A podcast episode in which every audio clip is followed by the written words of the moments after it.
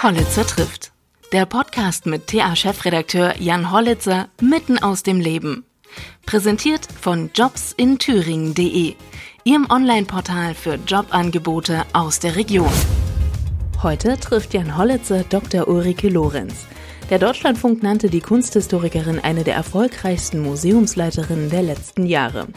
Im August zweitausendneunzehn wurde sie zur Präsidentin der Klassikstiftung Weimar ernannt. Warum haben Sie kein Fernsehen? Ton läuft übrigens. Ja, weiß ich nicht. Habe ich irgendwann in meinem Leben in tiefen D D R-Zeiten eigentlich abgeschafft irgendwie. Und seitdem eigentlich auch nie wieder zurückgekommen. Kommt ganz gut ohne klar. Ähm Sie sind in Gera geboren, ne? Ja. Da hatte man aber auch Westempfang, oder? Ja, natürlich. Aber ich bin in einer Familie groß geworden, die, also, ja, also die nicht sehr in das Alltagsleben der D D R eingeklinkt war. Mein Vater war ja privater Handwerker. Goldschmied, ne? Äh, Goldschmied. Mhm. Und, ähm, und das war dann schon auch so ein bisschen fern. Und wir hatten so eine sehr behütete Kindheit. Und meine Eltern waren wirklich der Meinung, dass sie uns gar nicht in diesen Zwiespalt äh, bringen wollen in der Schule äh, mit dem Westfernsehen und der Ostrealität. Und deswegen haben wir auch, und das ist wahrscheinlich die Wurzel meiner Fernsehabstinenz, wir hatten ähm, über die längste Zeit unserer Kindheit kein Fernsehen. Und erst, also ganz spät, da war ich aber dann schon eigentlich aus dem Alter raus, sich zusammen mit den Eltern auf die Couch zu sorgen. Also vielleicht mit sechzehn oder so haben die sich im Fernsehen angeschafft. Und dann haben wir aber konsequent auch Eigentlich, ähm, also eigentlich äh, versucht da kein Westfernsehen zu gucken. Wir sind dann immer so für Kindersendungen zu meiner Oma über die Straße und haben dann Paulchen Panther und so. Das war natürlich großartig für uns, ja. Und so. Aber sonst sind wir da eigentlich relativ unbeeinflusst groß geworden. Und das ist ja manchmal auch gar nicht so schlecht. Da kann man sich konzentrieren auf was. Aber einen Fernseher haben Sie schon zu Hause stehen, oder? Äh, nee. Auch nein, nicht? Nö, also nö. So in Zeiten von Netflix und, und anderen. Ja, wo, da kenne ich ja, ja wirklich gute und, und von mir sehr geachtete Kollegen, die sich da voll reinsteigern. Und ich habe letztens wirklich jemanden getroffen, der hat mir groß und breit erzählt, wie toll das ist und wie präzise und wirklichkeitsnah. Und ich war völlig fassungslos und denke, sag mal, machst du dir die Mühe und guckst das alles an? Und sagte, ja, natürlich. Und ähm, nee, also so viel Zeit habe ich einfach nicht. Ich, ich konzentriere mich gern auf so meine Hauptaufgaben, mhm, und da bleibt nicht viel übrig. Und, ähm, und habe mir jetzt auch in Weimar angewöhnt, ähm, doch, wenn ich Zeit habe, die Nase in ein Buch zu stecken. Mannheim war ja sehr stark geprägt durch eine wirkliches, also ein wirkliches Bauen, also wo, wo ich wirklich in der Realität an der Front mitgewirbelt habe, und das hat also sehr stark, da ist man vollkommen abgezogen von geistigen Dingen. Äh, Management ist dann ja auch nochmal eine Sache, die sehr, sehr Zeit in Anspruch nimmt und, mhm, eine eigene Denke auch erfordert, und da fehlt dann oft die Muße, also sich zurückzuziehen, den Schalter umzulegen und zu sagen, ich konzentriere mich jetzt auf eine Seite, Buch, und äh, das versuche ich hier wieder einzuführen, weil das habe ich nötig, ich muss meine Horizonte erweitern. Ein Grund, warum ich in Weimar bin. Ein bisschen Nahrung für den Geist. Na gut, da ist ja Weimar voll davon. Ne? Absolut. Das ist wirklich eine riesen Herausforderung. Und ich muss sagen, auch mittlerweile fängt es an, auch richtig Spaß zu machen.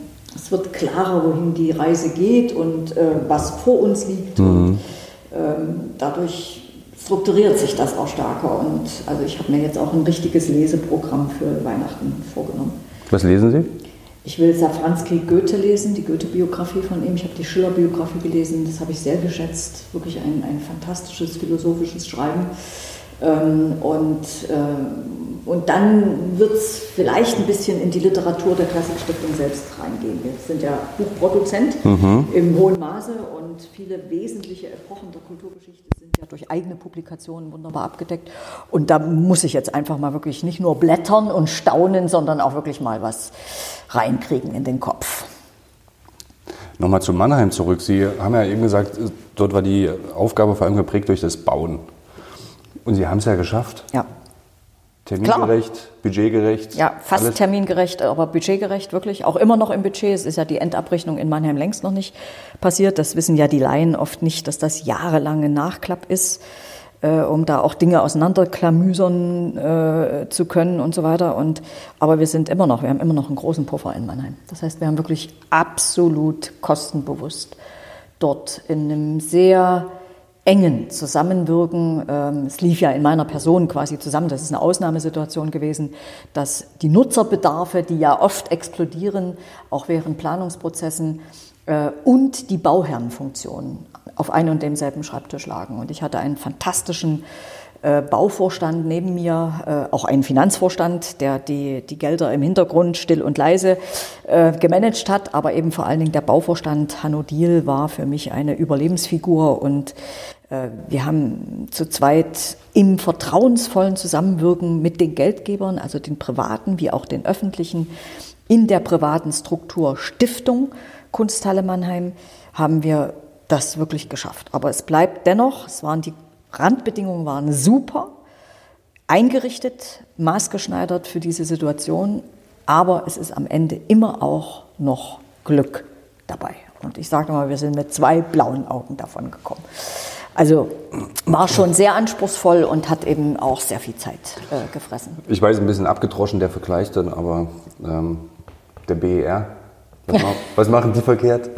Tja. Oder haben die einfach nur kein Glück? Oder ist es nee, nee, nee, ich glaube, da steckt, und wir müssen uns in Weimar davor hüten, ähm, da steckt ein Strukturfehler dahinter. Und das beginnt bereits mit der Rolle des Bauherrn. Das geht nie nur, es wird ja in den Medien immer verkürzt auf den Architekten, was also kompletter Quatsch ist. Der Architekt ist äh, Auftragnehmer äh, und muss gesteuert werden und es ist ein riesiger Gesamtzusammenhang und das ist natürlich beim Flughafen, was man wirklich zugeben muss, mhm. auch noch mal viel komplexer als bei einem siebzig Millionen äh, Projekt äh, für ein Museum. Und das, das hat sich, glaube ich, so verhakt, das sind die Rollen so ins Rutschen gekommen und es gab dann aber eben auch ganz objektive Gründe, also Nutzeranforderungen. Der Bauherr hat während des Planungs- und Bauprozesses fundamental aufgrund von einer veränderten Rechtsprechung, Brandschutz, wirklich Anforderungen geändert und das ist, das ist der Tod für jedes Bauprojekt. Mhm. Da, das ist jetzt teilweise selbst gemacht oder auch objektiv, also Brandschutzänderungen, das konnte sicher auch das Land Berlin nicht vorher ahnen. Das ist wirklich Unglück und schlägt in dem Fall halt in einer Tragödie zu Buche. Und was Weimar betrifft, wir haben ja ein Riesenbauprojekt vor der Brust. Welches? hundert Millionen, ein Jahrhundertprojekt, muss man wirklich sagen, das mhm. größte zusammenhängende Bauprojekt, das die Stiftung jemals gestemmt hat. Und ähm, ich beginne gerade ähm, hier das interne Team darauf, daraufhin aufzustellen. Wir müssen erstmal die internen Verhältnisse auch ordnen. Was ist alles geplant? Ähm, und äh, es ist die Fertigstellung der äh, Generalsanierung, der denkmalgerechten Generalsanierung des Schlosses geplant. Das ist sehr anspruchsvoll. Das auch hundert Millionen klingt erstmal viel, ist aber ein begrenztes Budget und wir müssen wirklich äußerst klug mit diesem Geld umgehen, um das zu schaffen. Das ist mein Ziel und auch in einer Zeit, die ich noch erlebe. Und Sie gucken sich hier schon um. Ja, es sieht alles ein bisschen abgeschrappelt aus. Und, das äh, hat ja auch so seinen Charme. Ne? Ja, also ich, aber ich, ich finde, der Charme ist begrenzt. Es, also. gibt, es gibt auch schlimmere Büros. Ja, das stimmt ja. schon. Das ist toll. Nein, natürlich, der Ausblick ist fantastisch. Aber, aber es muss, wenn man das sieht, so die den, alten Decken mit den Rissen. Ja, das ja, ja ist, es steckt ähm, in den alten Mauern naturgemäß immer Überraschung. Und das ist wirklich das Problem bei, bei einer so anspruchsvollen Denkmalsanierung. Äh, ein über Jahrhunderte gewucherter Baukomplex, mhm. äh, der natürlich seine Macken, aber auch seine Geheimnisse sowieso, aber eben auch seine Schönheiten hat. Und dafür ein gutes Konzept jetzt auch nochmal zu entwickeln. Also alles, was geplant war, wird auf den Prüfstand gestellt. Ähm, es war aber vieles eben auch längst nicht zu Ende gedacht. Und das müssen wir jetzt tun und das ist eine riesen anspruchsvolle Aufgabe und ich habe vor, auch sehr präzise zwei, drei externe Berater hinzuzuziehen, mit denen wir jetzt erstmal die Konzeptphase bestreiten und erstmal gucken, was haben wir überhaupt für ein Betriebskonzept, damit wir dann zum Erfolg kommen und ja, und dann legen wir los. Wann soll es fertig sein? Also ich habe ich hab eine, wirklich eine Idee im Kopf, die ist vielleicht kühn, vielleicht ist sie zu kühn. Aber ich stelle mir wirklich vor, ich möchte es selbst noch erleben, zwanzig achtundzwanzig wäre toll. Da muss aber sehr vieles funktionieren und wir müssen sehr, sehr klug sein. Und es müssen die Zuwendungsgeber mitspielen. Ich habe schon ein paar Ideen, unter anderem eben auch eine privat ausgegründete Bauherrschaft im, im Hinterkopf. Und da sind wir natürlich auch auf die Zustimmung der Zuwendungsgeber angewiesen. Und ich weiß aber sehr genau, was ich sage, wenn ich das sage. Und werde alles tun, um das so zu empfehlen, dass sie eigentlich nicht umhin können, da auch zuzustimmen. Und hoffe, dass wir mit so einer Struktur einfach etwas freier, etwas flexibler äh, mit den Bedingungen des öffentlichen Rechts, des Vergaberechts umgehen können äh, und, und dann eben so einen riesigen Bauprozess auch auf dieses Ergebnis hin aussteuern. Das klingt danach, dass Sie äh, demnächst wieder keine Bücher lesen können. Also ja, leider. Ja. Deswegen muss die Weihnachtszeit muss genutzt werden. Nein, Sie haben Sie, völlig recht. Sie, Sie hätten es ja auch ruhiger haben können, oder? Kunsthalle in, in Mannheim ja, war fertig. Und das stimmt. Also in Mannheim hätte ich es ruhiger, ruhiger haben können, mhm. aber da hatte ich offenbar doch Manschetten davor, in einen ruhigeren Alltag zurückzukehren nach einer wirklichen Sondersituation, die man ja auch nicht so häufig im Leben hat. Dass ich mir natürlich jetzt gleich wieder ein, ein Superprojekt an Land ziehe, das auch ganz eigene Ansprüche noch stellt. Also Denkmal ist eben nicht gleich mhm. Neubau. Ja. Das hatte ich so, so genau jetzt nicht geplant. Aber also gab es die eine oder andere Überraschung, nachdem Sie entschieden haben, hierher zu kommen?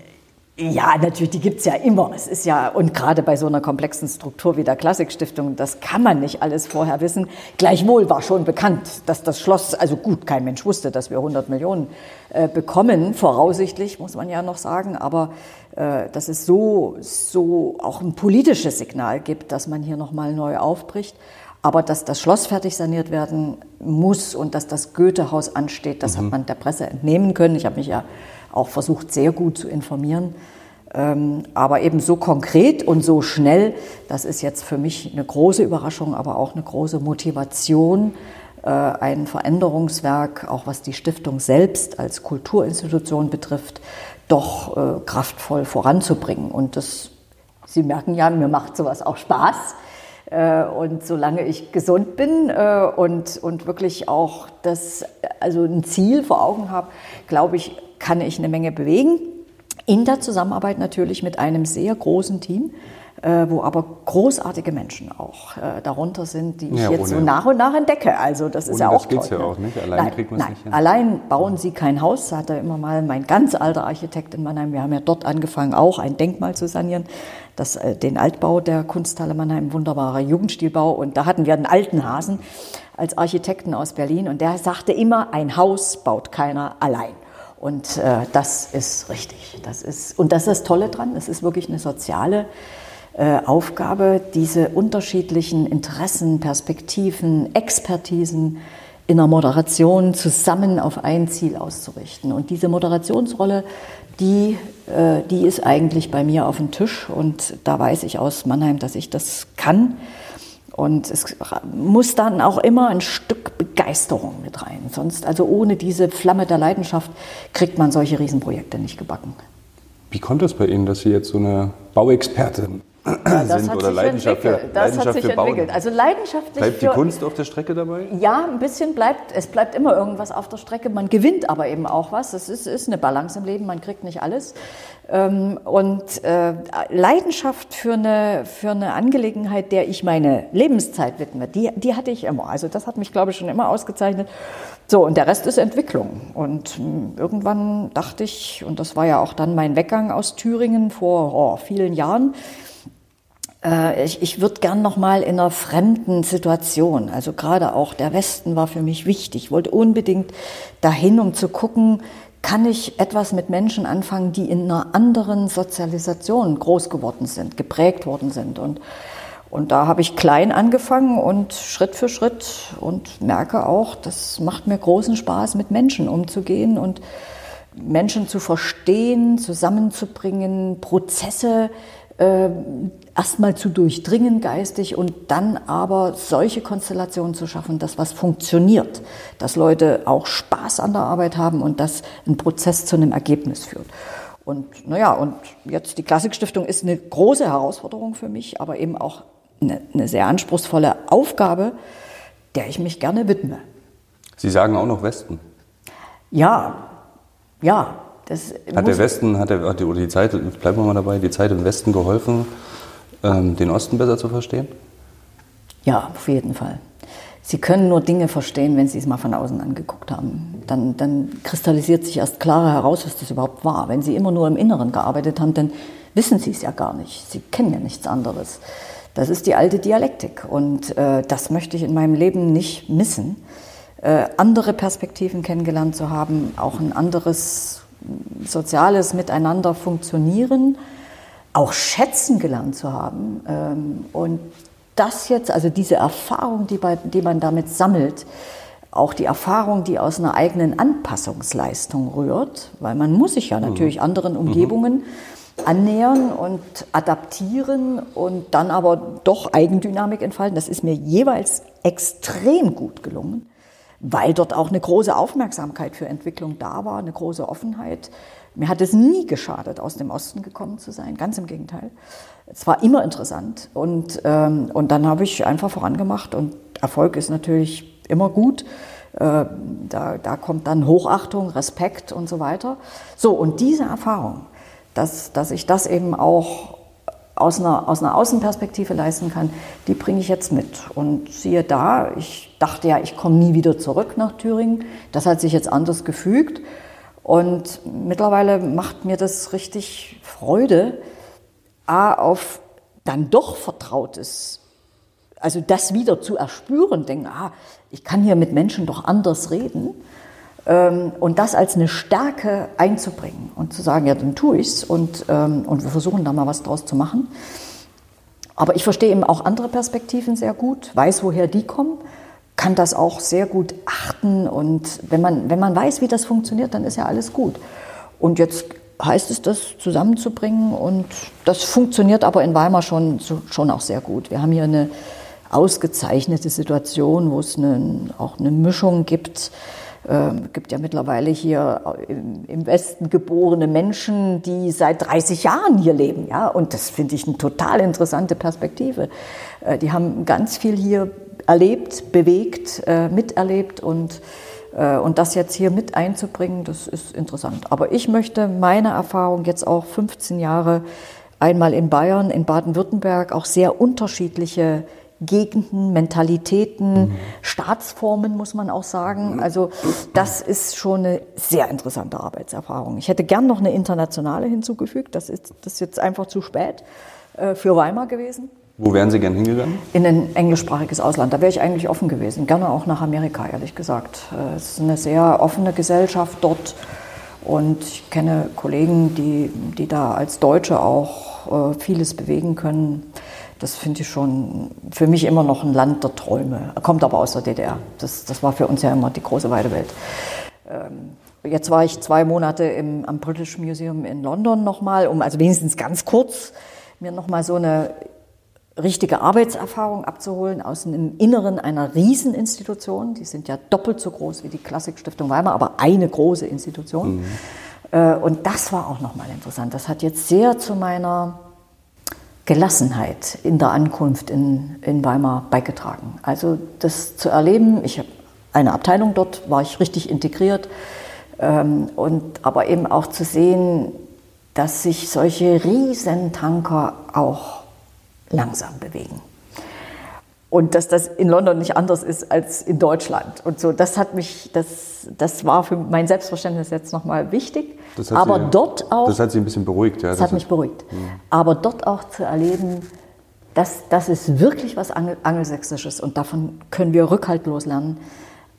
Dass also wirklich jeder, egal wo er in der Hierarchie steht, in so einem Riesenteam, also neunhundert Leute, Ähm, jeder, die erste Frage ist die Frage nach dem Publikum. Was nützt das meinem Publikum, mhm. was ich tue? Mhm. Und das ist eine Ausrichtung, ähm, das ist in vor allem in großen Institutionen in Deutschland, die sehr stark inhaltsbezogen arbeiten, wie es die Klassikstiftung ist. Das ist schon eine Perspektive, die hier auch mit dem Bauhaus und so weiter ist, die schon angekommen. Aber die müssen wir noch durchexerzieren, äh, bis in die letzten Glieder hinein. Und das ist eine sehr interessante Außenperspektive. Sie haben sich ja auch, also jetzt inhaltsbezogen, wenn Sie das sagen, einiges vorgenommen, das haben Sie skizziert hier in Ihrer Antrittsrede. Das hörte sich auch so ein bisschen, ich will nicht sagen nachtreten für, für das, was hier vorher passiert ist. Und vielleicht nee, so, das hoffe ich wirklich nicht. Dass da, dass da ja, also es ist schon ein komplett anderer Weg. Ja, ne? Und es, ist, es ist ein Einrichtungswechsel. Also was, ja. was erwartet das, ja. das Publikum? Ja. Und, und, und ja nicht nur Publikum in dem Sinne Besucher, ja. sondern auch die gesellschaftliche Verantwortung, genau, die Sie als genau. Klassikstiftung das, übernehmen wollen. Das sehe ich sehr stark. Dass, äh, mir geht es darum, dass diese Rieseninstitution sich deutlich stärker nach außen orientiert, in die Gesellschaft, in die Gegenwart und auch in die Zukunft hinein. Also zu sagen, wir sind nicht nur mit der Vergangenheit beschäftigt, das ist das Erbe, das bewahren wir, aber das müssen wir auch befragen. Und wir müssen da andere Perspektiven rantragen. Wir müssen was wäre sehen, denn so eine Frage? Eine Frage ist, was sagt uns Goethe heute noch? Ganz ehrlich gemeint, mhm. was sagt uns das? Und ähm, ich sehe da eine Menge Möglichkeiten, wenn man sich die Person Goethe in seinem Leben, äh, diesen Self-Made-Man, der er war äh, und der sehr klug sich seine Verhältnisse herandefiniert hat, und um darin ein glückhaftes Leben zu führen, ein erfülltes Leben, ein sinnhaftes Leben äh, und dabei Inhalte ohne Ende produziert, aber er hat ja auch als Politiker gewirkt. Ähm, das ist sehr nah, das ist sehr modern, da finde ich, da Da endet etwas. Zum Teil sehr egoistisch aber auch. Es ist mit allem drum und dran, es ist widersprüchlich. Mhm. Er ist ein Mensch in, seinen ganzen, in seiner ganzen Widersprüchlichkeit, aber wir sind heute nicht weniger widersprüchlich. Und da, da finde ich, da ist er uns sehr, sehr nah. Äh, auch in seiner Freundschaftsbeziehung zu einer Figur wie Schiller, das, das ist un, da können wir unheimlich gut andocken. Aber in der einen oder anderen Literatur, die der Meister abgesondert hat, da muss ich sagen, da ist so eine Frage schon auch berechtigt und muss vielleicht auch mal mit Nein beantwortet werden. Oder man muss halt die Frage dann anders stellen. Ja? Ähm, Gott sei Dank gibt es also ein, ein Werk, mit dem man nicht zu Ende kommt, das ist der Faust, auch eben auch ein Werk in seiner ganzen Widersprüchlichkeit. Ähm, aber es gibt sicher anderes, es, sind, es gibt Gott sei Dank die Poesie, die nie alt wird, äh, die taufrisch ist wie am ersten Tag, äh, aber es gibt Facetten, wo man sagt, gut, da haben wir heute anderes. Und dann müssen wir auch über anderes nachdenken. Ja? Äh, jede Generation hat ihre Aufgaben, jede Generation ist aufgefordert, ähm, auch Neues zu denken. Und äh, das müssen wir eben in der Klassikstiftung auch ernst nehmen. Äh, wir können uns nicht nur selbstverliebt äh, mit, mit den großen Harmonien, die hier sehr stark da sind, Gott sei Dank, äh, da sind, äh, beschäftigen, sondern wir haben uns auch mit unseren Widersprüchen zu beschäftigen und äh, müssen daraus, ich sage mal, Proviant für das Überleben filtern, aber auch in einem engeren Sinne. Ich habe ja vor, die Klassikstiftung von einer bewahrenden Institution hin zu einer auch diskutierenden Institution zu machen, also auch andere Kulturtechniken hier stärker in den Mittelpunkt zu rücken, Debatten zu führen, Debatten anzustoßen, Themen zu setzen in dieser Gesellschaft, aber eben auch was zu den großen Fragestellungen, die wir haben. Natur, fragiler werdende Demokratie, Sehnsüchte, die es gibt, die nicht bedient werden offenbar, dafür Orientierung zu bieten. Also das sind schon, das ist schon ein, ein voller Tisch. Und ich denke, wir haben hier so viel kulturelle, aber auch intellektuelle Ressourcen, die bringen wir in Stellung. Das ist unsere Verantwortung in der Gesellschaft. Dafür werden wir auch bezahlt. Mhm. Fragiler werdende Demokratie, wie würden Sie da einen Ansatz finden? Ich glaube, das ist ja eins der am meist diskutiertesten Thema. Ja, vor allen Dingen natürlich gerade hier. In Bezug auf Meinungsfreiheit, meinetwegen auch. Ja, da gibt es wirklich äh, große rechtliche, moralische Fragestellungen, keine einfachen Antworten. Ähm, es gibt Widersprüche, die auszuhalten bleiben. Also auch zu lernen, dass es, es nicht immer alles für alles eine Lösung gibt, sondern zu sagen, es gibt dieses und jenes. Und ich brauche eine Haltung, um einen, einen Weg zu finden, äh, für mich selbst, aber auch für eine Institution äh, und schlussendlich für eine ganze Gesellschaft. Ähm, und sich dem zu stellen und mit dieser sehr vielfältigen Historie, die wir verwalten hier. Es ist ja nicht nur Goethe und Schiller und die Weimarer Klassik. Es beginnt mit der Reformation, äh, einem Aufbruch, einem geistigen, geistlichen Aufbruch auch, einer Gesellschaft, äh, und es endet lange nicht bei Nietzsche äh, und dem Bauhaus, sondern es, es geht ja, wir machen ja weiter und ähm, agieren auch mit zeitgenössischen Positionen im, im Museumsbereich zum Beispiel, was wir auch stärker tun wollen in der Zukunft. Ähm, und das das einzubringen, für differenzierte Antworten. Ich glaube also, dass der Trick besteht darin, dass wir uns befähigen müssen, Differenzierung zu bieten und auszuhalten. Und ohne das geht es nicht.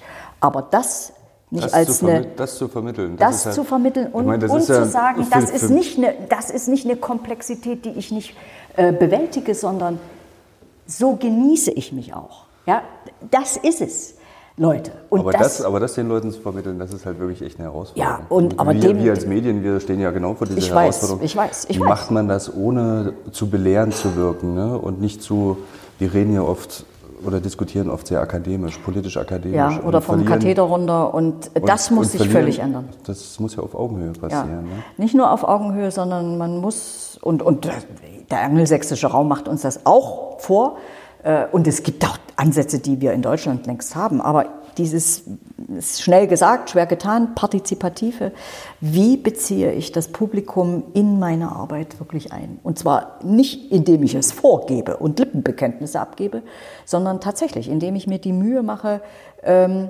in, in, mit guten Methoden, also das muss natürlich irgendwie funktionieren, aber wie beziehe ich diesen, diese Ressourcen, die wir haben? Es gibt Hobbyforscher ohne Ende. Es gibt Interessen, es gibt Leidenschaften. Wie bringe ich das rein und bereichere die akademische Perspektive damit? Also nicht akademische, nicht wissenschaftliche, dafür emotionale, lebensgeschichtliche Perspektiven in die Befragung des Erbes mit einzubringen. Das ist eine Bereicherung. So, und das müssen Institutionen, wie es die Klassikstiftung ist, echt lernen. Weil das, das geht, da, da gehen wir raus aus der Komfortzone. Aber das müssen wir tun. Bei euch ist es vielleicht sogar noch ein bisschen schwieriger oder anders zumindest, aber für Kulturinstitutionen kann ich ziemlich genau definieren, was es dazu braucht. Das ist ein Weg, wir brauchen da auch Geduld, aber wir haben das in Mannheim auch sehr stark, für eine Einzelinstitution, das ist immer einfacher, aber durchdekliniert und haben uns hm. neu definiert dabei. Wenn Sie weg von einer bewahrenden Institution wollen, hin zu einer, was haben wir jetzt?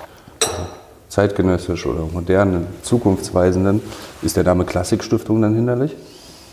Haben Sie ja, darüber schon mal nachgedacht? Äh, das schießt einen relativ schnell durch den Kopf, schon mit der Eröffnung des Bauhauses und damit also einer unhintergehbaren Tatsache, dass die Klassikstiftung jetzt den Schritt ins zwanzigste Jahrhundert definitiv geschafft hat, wird, wird das ja nun auch klar. Sagen, Moment mal, das ist mit dem Klassikbegriff nicht mehr ganz abgedeckt. Mhm. Es ist für mich aber definitiv, das kann ich ganz klar sagen, für die nächsten zwei, drei Jahre keine Priorität. Das ist im Grunde genommen schlussendlich das Label äh, und, und das Etikett. Wir werden sicher sehr stark im nächsten Jahr beginnen, darüber nachzudenken, weil wir einen Leitbild- und Markenprozess äh, haben werden im Haus, also zunächst mal intern über unser Selbstverständnis äh, mit allen Mitarbeitern nachzudenken und die Marke ist ja dann sozusagen das, was wir nach außen transportieren und da wird das wahrscheinlich automatisch auf den Tisch kommen, aber ich beschäftige mich im Moment nicht mit der Verpackung, sondern mit dem Inhalt und da haben wir auch sehr viel zu tun. Und insofern sehe ich dem gelassen entgegen. Ich hoffe, dass uns, wenn die Zeit reif ist, eine sehr gute Idee kommt. Ja. Aber klar, es geht bis dahin. Auf welche Art und Weise ähm, gehen Sie in diesen Leitbildprozess? Wie machen Sie das intern? Also wir haben jetzt Gibt's begonnen. Gibt es ein bestimmtes ähm, Prinzip, was Sie anwenden? Es gibt einen ganzen Methodenkoffer und wir sind im Moment auch bei der Auswahl einer begleitenden Moderation, ohne das jetzt zu groß aufzuhängen, wollen das nicht zu stark instrumentell angehen, sondern wollen wirklich sehen, dass wir in einem klug moderierten, äh, mit, mit guten Methoden arbeitenden Prozess wirklich in alle Winkel der Stiftung gucken und dort die Leute auch abholen, die Mitarbeiterinnen und Mitarbeiter mit ihren Perspektiven, weil es, ich lerne auch, es ist sehr vieles, sehr wertvoll, sehr spezifisch in der Stiftung und ich möchte die ganze Vielfalt da drin haben. Das muss dann vereinfacht werden, das muss natürlich auf Quintessenzen mhm. eingedampft werden, aber ich halte davon sehr viel. Es gibt ja ein Leitbild, das ist zwölf Jahre alt und das ist jetzt also nicht ehrenrührig, darüber mal wieder nachzudenken. Es hat sich sehr viel geändert in der Welt und die Stiftung kriegt mit mir natürlich durchaus einen anderen Impuls, einen Richtungswechsel und das muss ich widerspiegeln.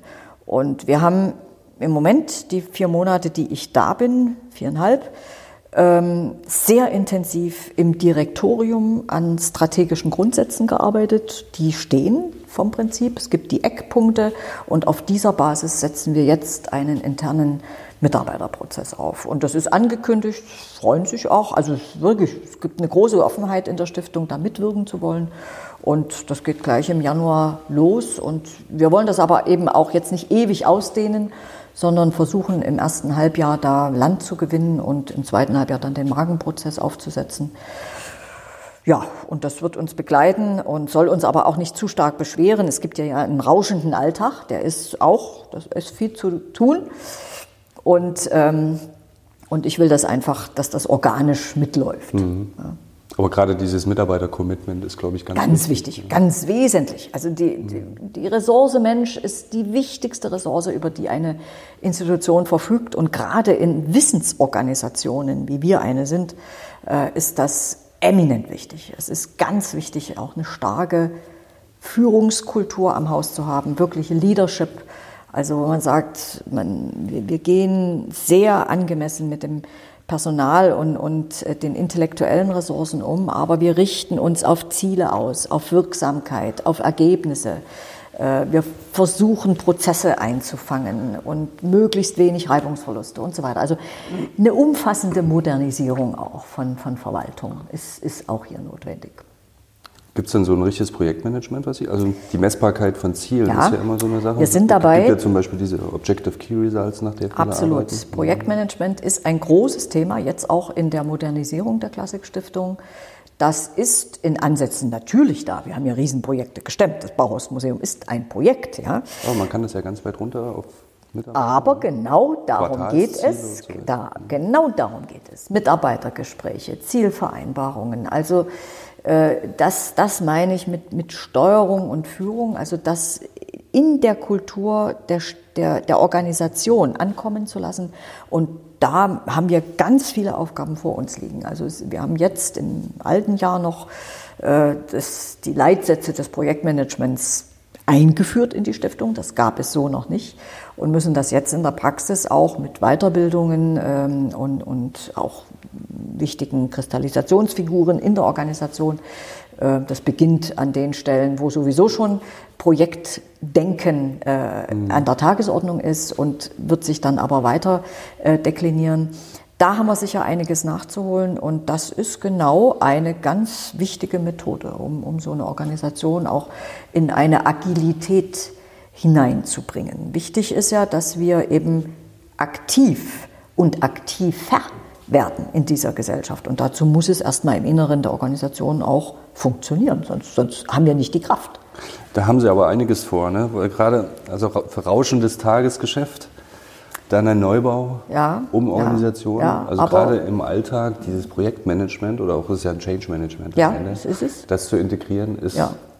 Ja, aber es wird nicht ohne das gehen und mhm. ich hoffe ja auch, weil wir tun das ja nur nicht um, um Veränderung willen äh, und, und, und seiner selbst, sondern äh, um auch Prozesse zu vereinfachen, äh, flexibler zu machen, äh, fluider auch zu machen. Also ich bin fest davon überzeugt, dass wir hier auch große Erleichterungen erreichen werden, indem wir uns dieser Aufgabe stellen und mit einem neuen Verständnis daran auch arbeiten.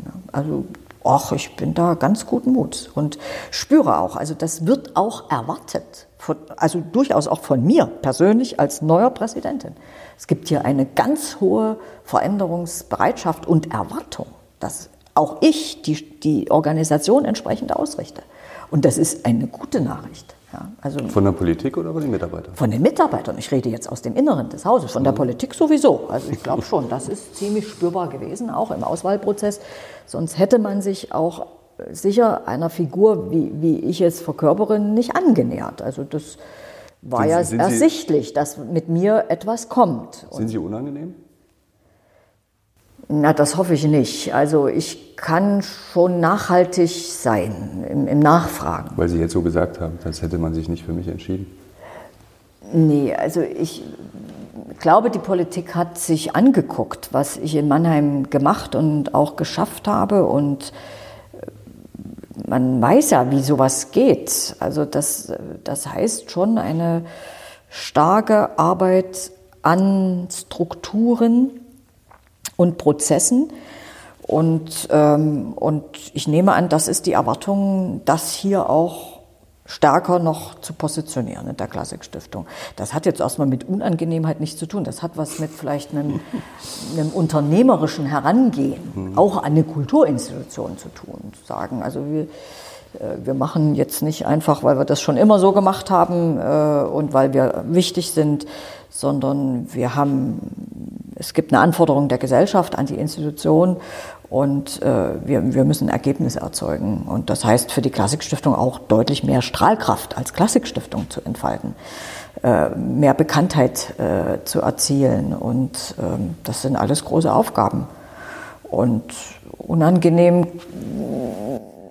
das ist nicht eine angemessene Kategorie. Also ich weiß, was ich will. Das war ein bisschen provokativ. Und ähm, ich höre aber auch, ich bin relativ intelligent in meinem Vorgehen. Also, und, und ich höre auf die Organisation natürlich. Ich gucke mir genau an, wie läuft das hier. Und, und, ja, und, und das Material muss einem auch sagen, wo es lang geht. Also das ist vielleicht die Klugheit, die man mitbringt, zu sagen, wir, wir hören jetzt mal, was braucht es hier. Das ist immer maßgeschneidert. Es gibt keine Rezepte für sowas. Ja.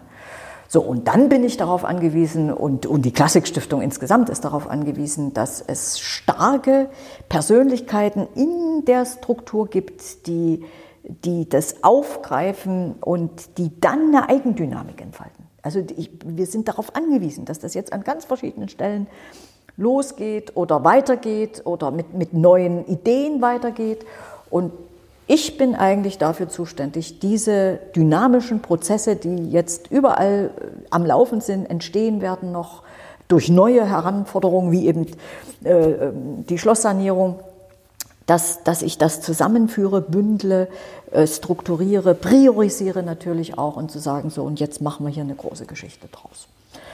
Und ja, also im Moment erscheint mir das machbar und, äh, und hoffnungsvoll auch. Mhm. Gibt es irgendwelche neuen Märkte, die sich erschließen wollen, was die Bekanntheit angeht? Also was ich so immer wahrnehme, ist, dass ähm, im Ausland ist es relativ gut bekannt, was mhm. in Weimar passiert, mhm. aber in Deutschland manchmal in vielen Das Ländern stimmt, das ja. ist ein bisschen eine überraschende Entdeckung, das kann ich nachvollziehen. Also wir sind eine hochspezialisierte Institution und werden im Ausland natürlich in den Segmenten, wo das mhm. interessiert, als solches wahrgenommen, ganz klar. Also Goethe-Forschung, ich nenne jetzt Nummer eins. Das ist natürlich ein winziges Segment in dieser Welt, ne? Das muss man auch sagen.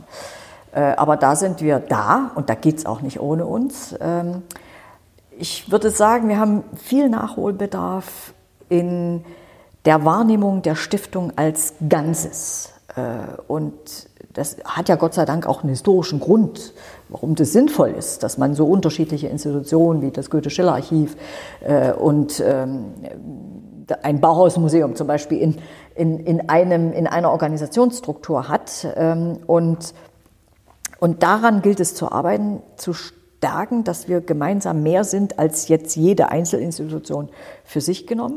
Obwohl so, man über die Teile natürlich auch eine Profilierung erreichen kann. Die Ziel. Teile werden sich auch weiter profilieren und Ziel, ich achte Ziel gerade darauf. Mhm. Ja, ja, also ich möchte jetzt auch keine Verwässerung, mhm. sondern wir werden die Teile stark machen, aber wir werden auch dafür sorgen, dass, ähm, dass das Zusammenwirken mit den Synergieeffekten, die auch in Verwaltungsprozessen natürlich da sind. Mhm.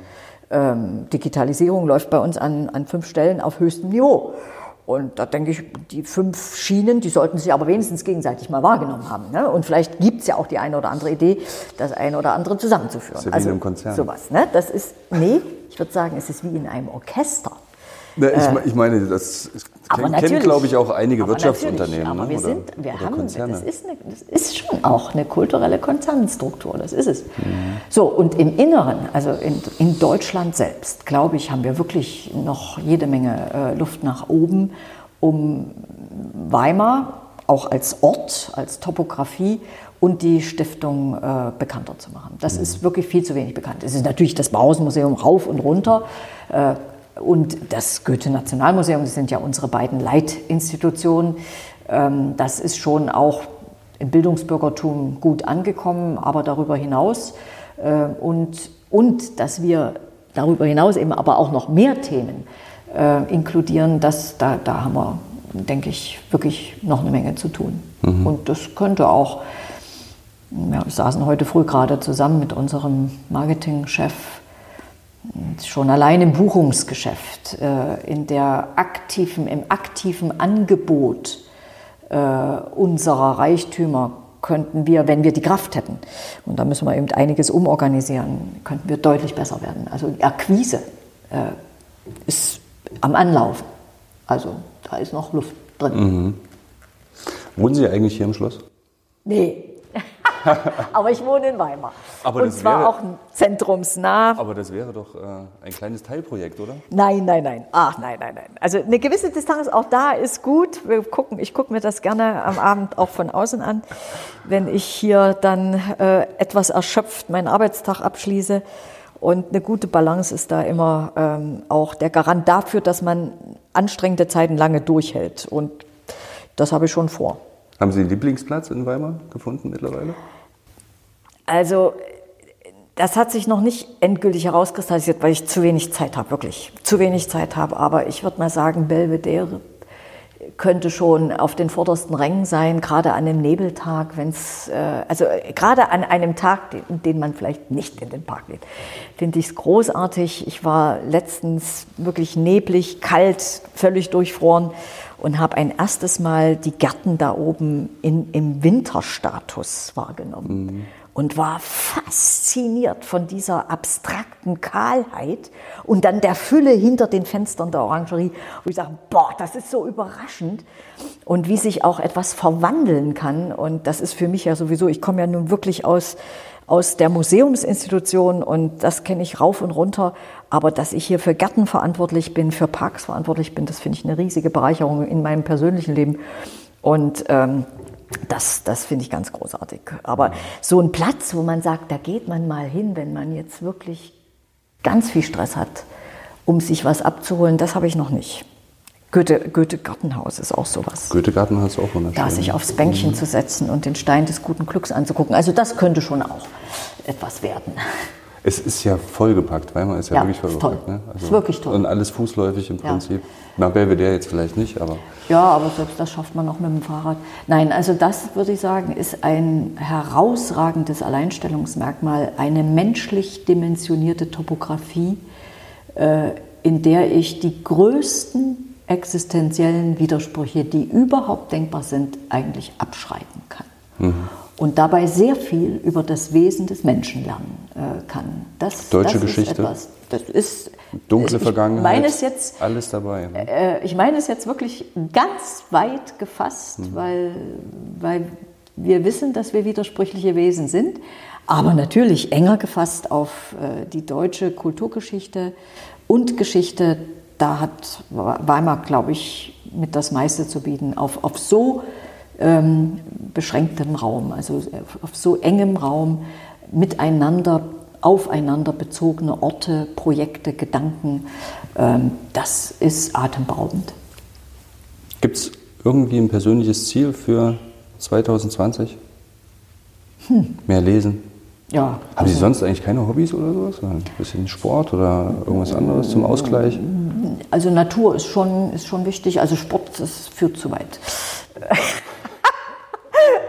Also ich, ich fahre gerne Fahrrad, aber jetzt nicht, wenn es so kalt ist. Ja, man sagt ja immer, gesunder und, Körper, gesunder Geist. Äh, ja, ja, genau, genau, genau. Also da könnte ich noch ein bisschen mehr machen, aber ich laufe gerne, also ich, ich gehe gerne und, ähm, und gucke auch gerne ins Weite und ins Grüne.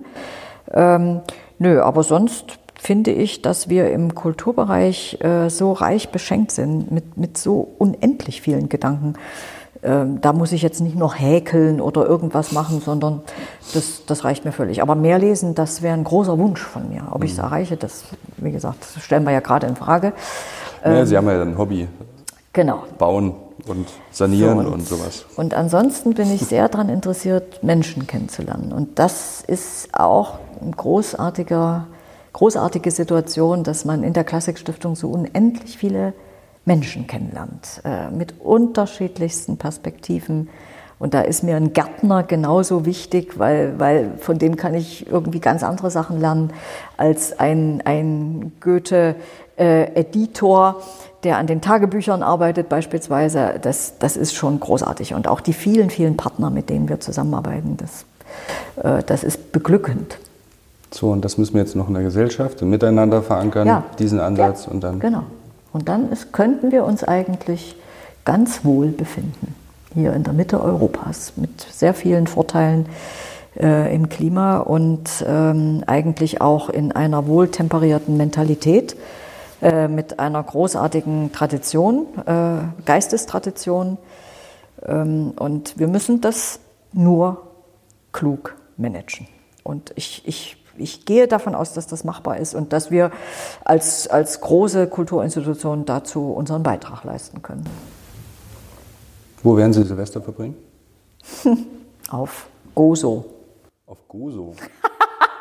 Insel, das muss jetzt sein. Ich gehe jetzt mal in meinen ersten kurzen Urlaub und äh, fahre da an den Rand Europas und werde mir den Wind um die Nase wehen lassen. Ich habe Gozo noch nie gehört. Das ist, der kleine, das ist die kleine Insel von Malta. Aha. Die besteht ja aus drei Inseln. Eine ganz kleine, da kann man eigentlich, gibt es nur ein Hotel drauf und ein paar verstreute Bewohner. Und dann eben Gozo und dann Malta als Mutterinsel. Hm. Aha. Ja, und das sehr hört schön. Sich, hört sehr sich schön. Gut an. Ja. Hm. Dann wünsche ich Ihnen alles Gute für zwanzig zwanzig und viel Erfolg bei den ganzen Projekten. Danke, Herr Hollitzer, auch für das tolle Gespräch. Ja, danke Ihnen auch.